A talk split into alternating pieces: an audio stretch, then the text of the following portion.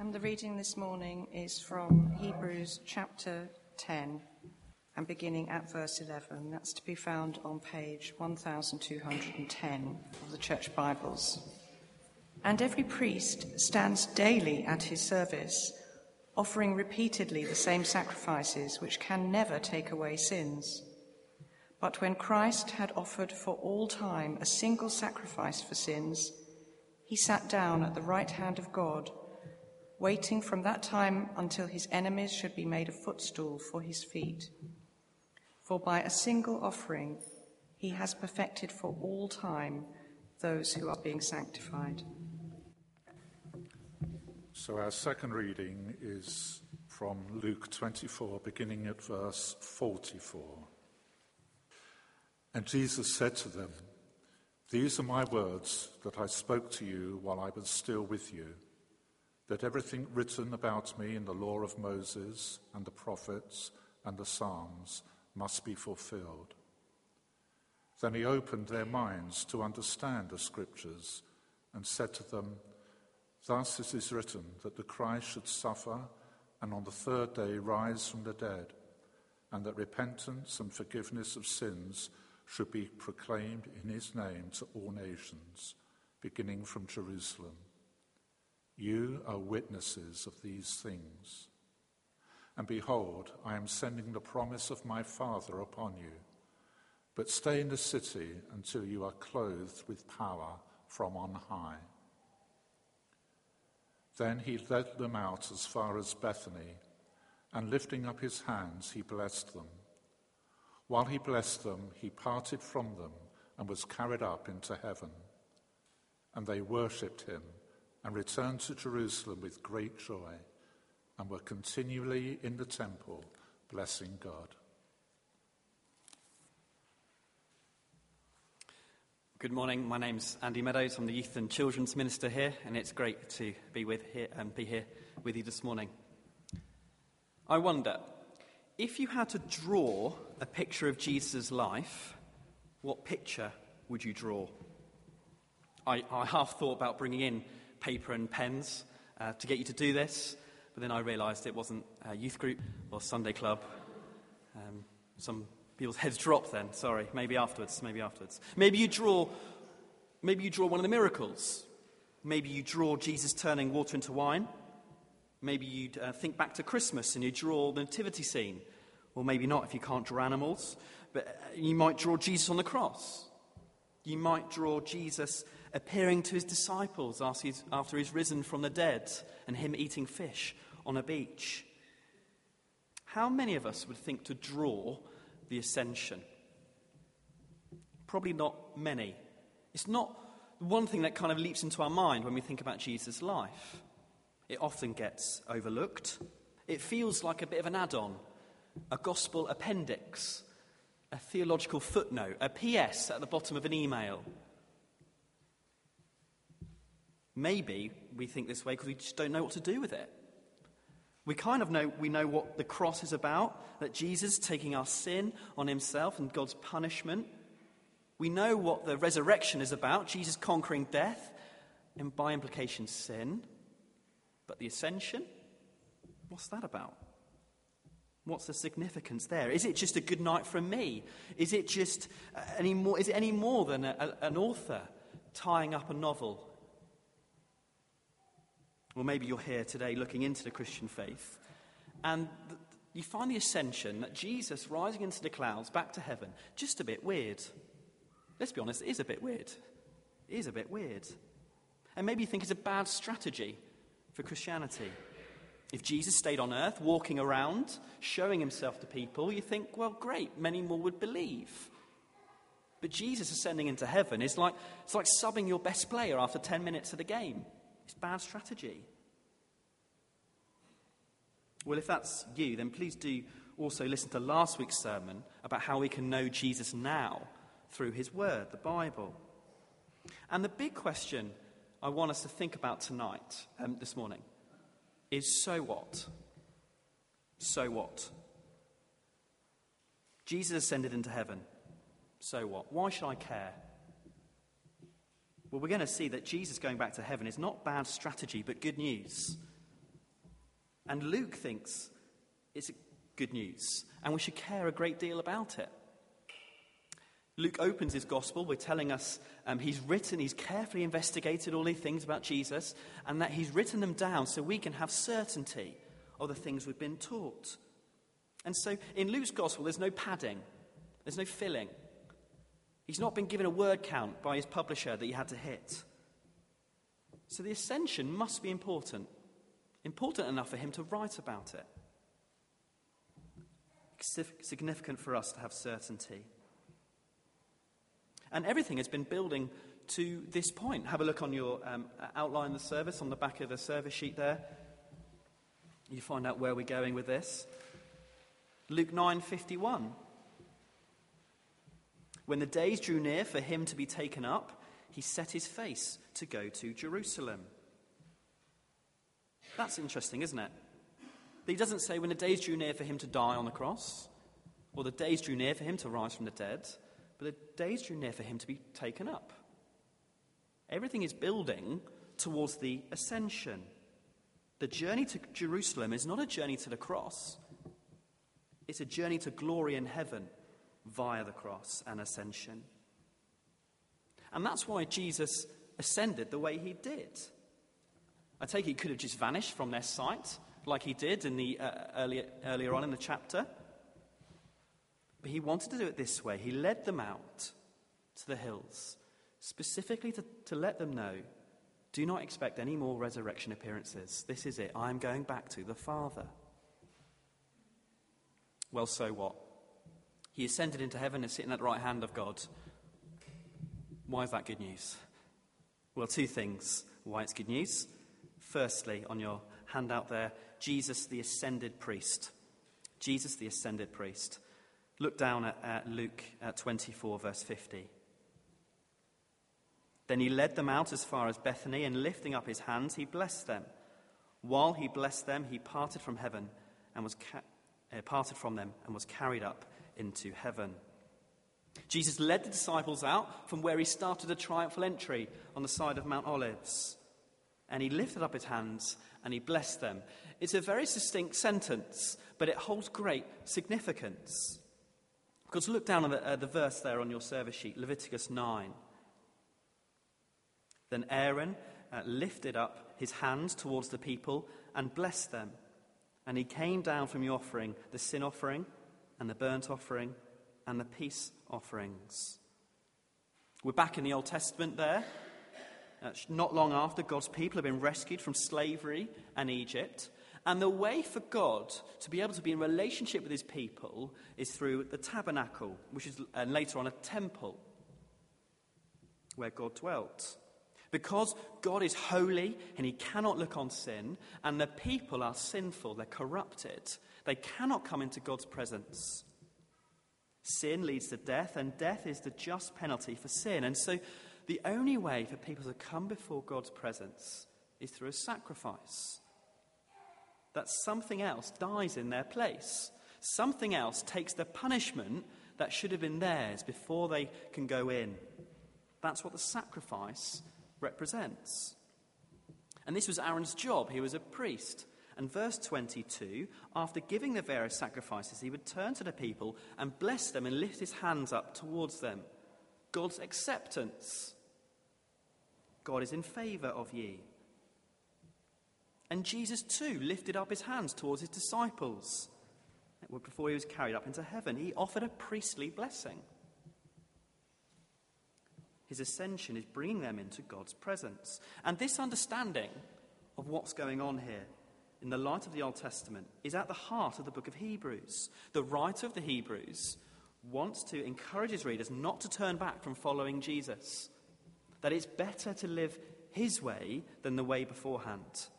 And there's loads of places we can uh, go to in Hebrews. It's basically all over Hebrews, but I've chosen just a couple. And turn back to Hebrews 10. Keep a finger in Luke. Turn back to our reading of Hebrews 10, verse 11 there. And every priest stands daily at his temple, at his service, offering repeatedly the same sacrifices, which can never take away sins. The priest stands at the temple, their work is never done. They had job security. They were never redundant because these sacrifices could never take away sin. You get to the front of the queue, you say a quick hello to the priest, you give your sacrifice, they sacrifice it, great. You're blessed by God, great. Now join the back of the queue again for all the good it did. And you get to the front again. It's a continual line. But look down at verse 12. Look how Jesus is different. But when Jesus, when Christ had offered for all time a single sacrifice for sins, he sat down at the right hand of God waiting from that time until his enemies should be made a footstool for his feet. For by a single offering he was perfected for all time those who are being sanctified. When Jesus, the great high priest, offered his sacrifice, his own body, the body that took on our sin and punishment that sin deserved, he ascended and sat down at the right hand of God. Sitting here is a picture of finished work. You get home from work, you get home from school, what do you do? You sit down. You sit down and do that, oh, noise. You work hard in the garden, you come in, you sit down. You uh, frantically uh, chase after the children each day, um, you put them to bed, you sit down with your glass of wine. Your work is finished. You may even put your feet on the table in front of you if you're allowed. Don't know. Don't know what it's like, the rules are in your house. But it's this picture of finished work that was going on here in these verses. The priest stands at the temple, he's always on his feet. The work is never done. But Jesus sat down, not just in a room in a tabernacle, but in heaven itself, at the right hand of God. His work is done. And he didn't just put his feet on the table in front of him, but on his enemies. Jesus ascended into heaven. So what? What does that mean for us here today, 2016? Well, firstly, it means mission accomplished. The price is paid. On Good Friday and Easter Sunday, remember, sin has been dealt with. And when we put our trust in Him, our sin is washed away. We are cleansed. And Jesus is our great high priest who offered a complete sacrifice in his death on the cross. His redeeming work is finished. He rose again from the dead to secure his eternal priesthood, mediating between us and God. And he sat down at God's right hand in God's bringing us into God's presence. And secondly, Jesus' death does not simply deal with sin, but deals with sin so that we can be in God's presence. Look down at Hebrews 9 on your sheet. For Christ has entered not only not into holy places made with hands, which are copies of the true things, but into heaven itself, now to appear in the presence of God on our behalf. When Jesus died, the temple curtain separating God and man was split in two. People could be in relationship with God again. And when Jesus ascended into heaven, he is our priest, carrying us into God's presence, securing a permanent presence before God. Our salvation is certain as long as Christ is in heaven. That's encouraging. And we know Jesus will never leave heaven again until he brings heaven with him when he comes again. That gives us great certainty and comfort when we feel the ongoing weight of sin, when we doubt our salvation. Am I really saved? Does God really love me? Am I really accepted by Him? Well, in those dark times, we remember the cross, the resurrection, and the ascension. That Jesus is in the presence of God on our behalf. He is the complete sacrifice who takes away our sin forever. He is the eternal priest, and his ministry never ends. While, we are, while he is in heaven, we are secure in his family. He does not step out of God's presence when we mess up. And so, for those of us trusting in Jesus' death and resurrection here this morning, it's like we're in two places at the same time. Here, 2016, we are in Dulwich, but in a real sense, we're in heaven.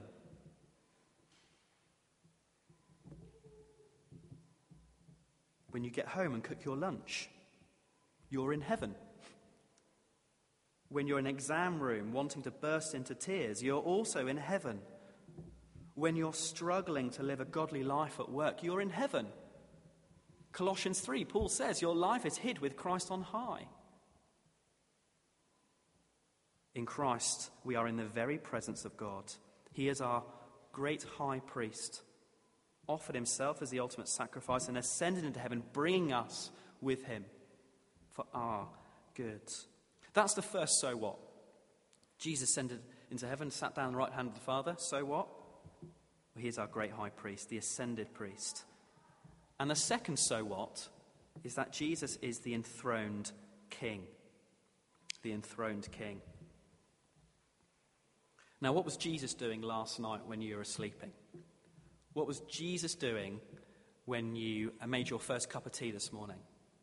When uh, you drove to church? What was Jesus doing? What's he doing now, in fact? Well, he's ruling. He's ruling the world. While you slept, Jesus was busy ruling the world, subduing his enemies, and putting them under his feet. That's a pretty bold claim, isn't it? That's pretty, that's pretty blazing. That's pretty outrageous. It's a bold claim that Jesus is king over the world because we don't, we don't see it nowadays in the world. The world does not recognize Jesus as king. Uh, look at the top news stories on your BBC News app. You won't see a story there about Jesus reigning. You read the Evening Standard on the way home from work, you won't see a story there about Jesus being king. It's not going to be the top news item on the 10 o'clock news. Yet throughout Luke's gospel, Jesus is proclaimed as God's promised king. We remember at Christmas, the angel Gabriel announced to Mary that a son will be the son of the Most High. He will have the throne of his father David, and he will reign over the descendants of Jacob forever. His, his kingdom will never end. And the ascension cements Jesus' enthronement as king. When was the last time you were on a, on a plane? Maybe a business trip or a holiday? And we get very different perspectives from the ground and from the air. When you take off on ground level, you might have rain, you may have Storm Katie blowing, you have um, lightning, maybe, wind. But then the plane goes through the clouds, and you get above the clouds, and it's bright sunshine, and you're cruising. There's two different perspectives. And that's the movement we make as we look at our last uh, passage, Daniel 7. Luke describes the ascension from below, the ground level view of an ordinary looking guy ascend, uh, going, rising into the clouds. But Daniel describes the ascension from above. He shows us what happened as Jesus arrived into heaven. And so look down at Daniel 7. Let me read that. I saw in the night visions, and behold, with the clouds of heaven, there came one like a son of man, and he came to the Ancient of Days, and he and was presented before him. And to him was given dominion and glory and a kingdom, that all peoples, nations, and languages should serve him. His dominion is an everlasting dominion, which shall not pass away, and his kingdom one that shall not be destroyed. Now, not many of us were alive when Queen Elizabeth II was enthroned in 1953. I won't ask for a show of hands, but it was a, state, it was a big state occasion. Dignitaries from around the world came to Westminster Abbey. It was a day of celebration. People had the day off work. People lined the streets. There was parties up and down the country. And while Daniel's vision, um, hundreds of years before Jesus, was a coronation ceremony, it was fulfilled as Jesus ascended into heaven. As Acts 1, we read at the start of our service, he ascended onto the clouds. The clouds took him and hid him from their sight. And in verse 13 of Daniel 7, the Son of Man came with the clouds, and he came before the Ancient of Days, God Himself. Jesus Himself calls Himself um, the Son of Man in Luke 22. And when Stephen is stoned in Acts 7, he, he looks up and he sees the Son of Man at the right hand of God. Jesus enters heaven, he comes before God, and he's given all authority. He's given a dominion, a kingdom that will never end. The king promised by Gabriel at the start of Luke's gospel is enthroned as he is taken up at the end, and now he reigns. But what does that look like in 21st century London? In a world that does not recognize that Jesus is king, how is he ruling? Well, Jesus reigns, and his enemies are defeated as people come to know him as their Lord and Saviour. He extends his rule now with the going out of the gospel message. In the bit that was read earlier in Luke 24, just before he ascends, he tells his people, he sends his disciples out and preach repentance and the forgiveness of sins to all nations. When King George VI died, Queen Elizabeth became queen. She immediately became queen. She didn't need the ceremony. And her rule was proclaimed throughout the lands where she is head in Australia, in Canada, New Zealand, South Africa, United Kingdom. She is queen. And her coronation ceremony proclaimed and enthroned her as queen, that she rules. And likewise, the mission of the church now, our mission here in Dulwich, is to proclaim that there is a king on the throne, a King Jesus who rules. And when a friend, a colleague, or a family member comes to know Jesus, puts their trust in him, his rule is being extended. If you talk to a colleague or a family member about uh, how you became a Christian, Jesus' reign is being announced. He ascended into heaven. He is sat down at the right hand of the Father. So what? Well, at the moment, Jesus' reign doesn't look impressive. In fact, it looks pretty weak in the world today. And when we feel weak, when it looks weak, Jesus' rule is denied. We see a, a world around us in chaos. Well, then we re- need to remember the perspective above the clouds as well as below. Jesus is seated in the heavenly realms. He is ruling. He is king. He's enthroned. He's been given an everlasting kingdom. He's been given the keys. And now he is working to subdue his enemies and extending his rule, waiting until he comes back again on the clouds, as the angels pronounced, that he'll make his enemies a footstool for his feet. The beginning and end of Luke's gospel act as great bookends for the message of Jesus. Luke's gospel starts with Jesus coming down from heaven, it ends with him going back up into heaven. It starts with a priest, Zechariah, and God's people in a temple.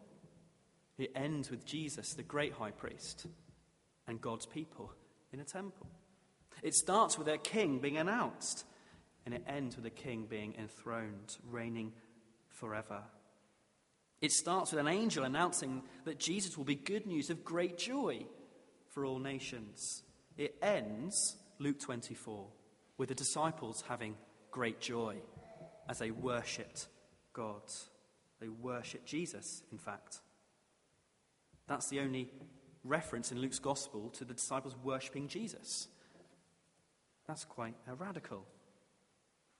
Not the cross nor the resurrection draw this out, but the ascension. Or maybe it's all three together. They worshipped him. And for us too, knowing why the ascension is such good news for us today should lead us to worship in great joy, just like the disciples, because it brings great comfort and certainty in an uncertain world. When we are uncertain about our salvation, we look to Jesus, the ascended priest, who is in heaven on our behalf. We are in the very presence of God through him. We can be certain that we are in his presence and the penalty for sin has been paid. He is our representative. And where we're uncertain about who is in charge of the world, we look to Jesus, the enthroned King, who's been given that dominion that shall not be destroyed. And that rule now is going out with the outgoing of the gospel.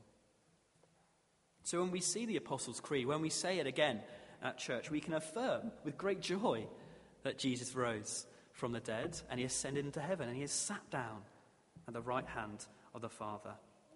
His work is finished, sin is paid for and now we are to take this message out, proclaim his rule to the nations.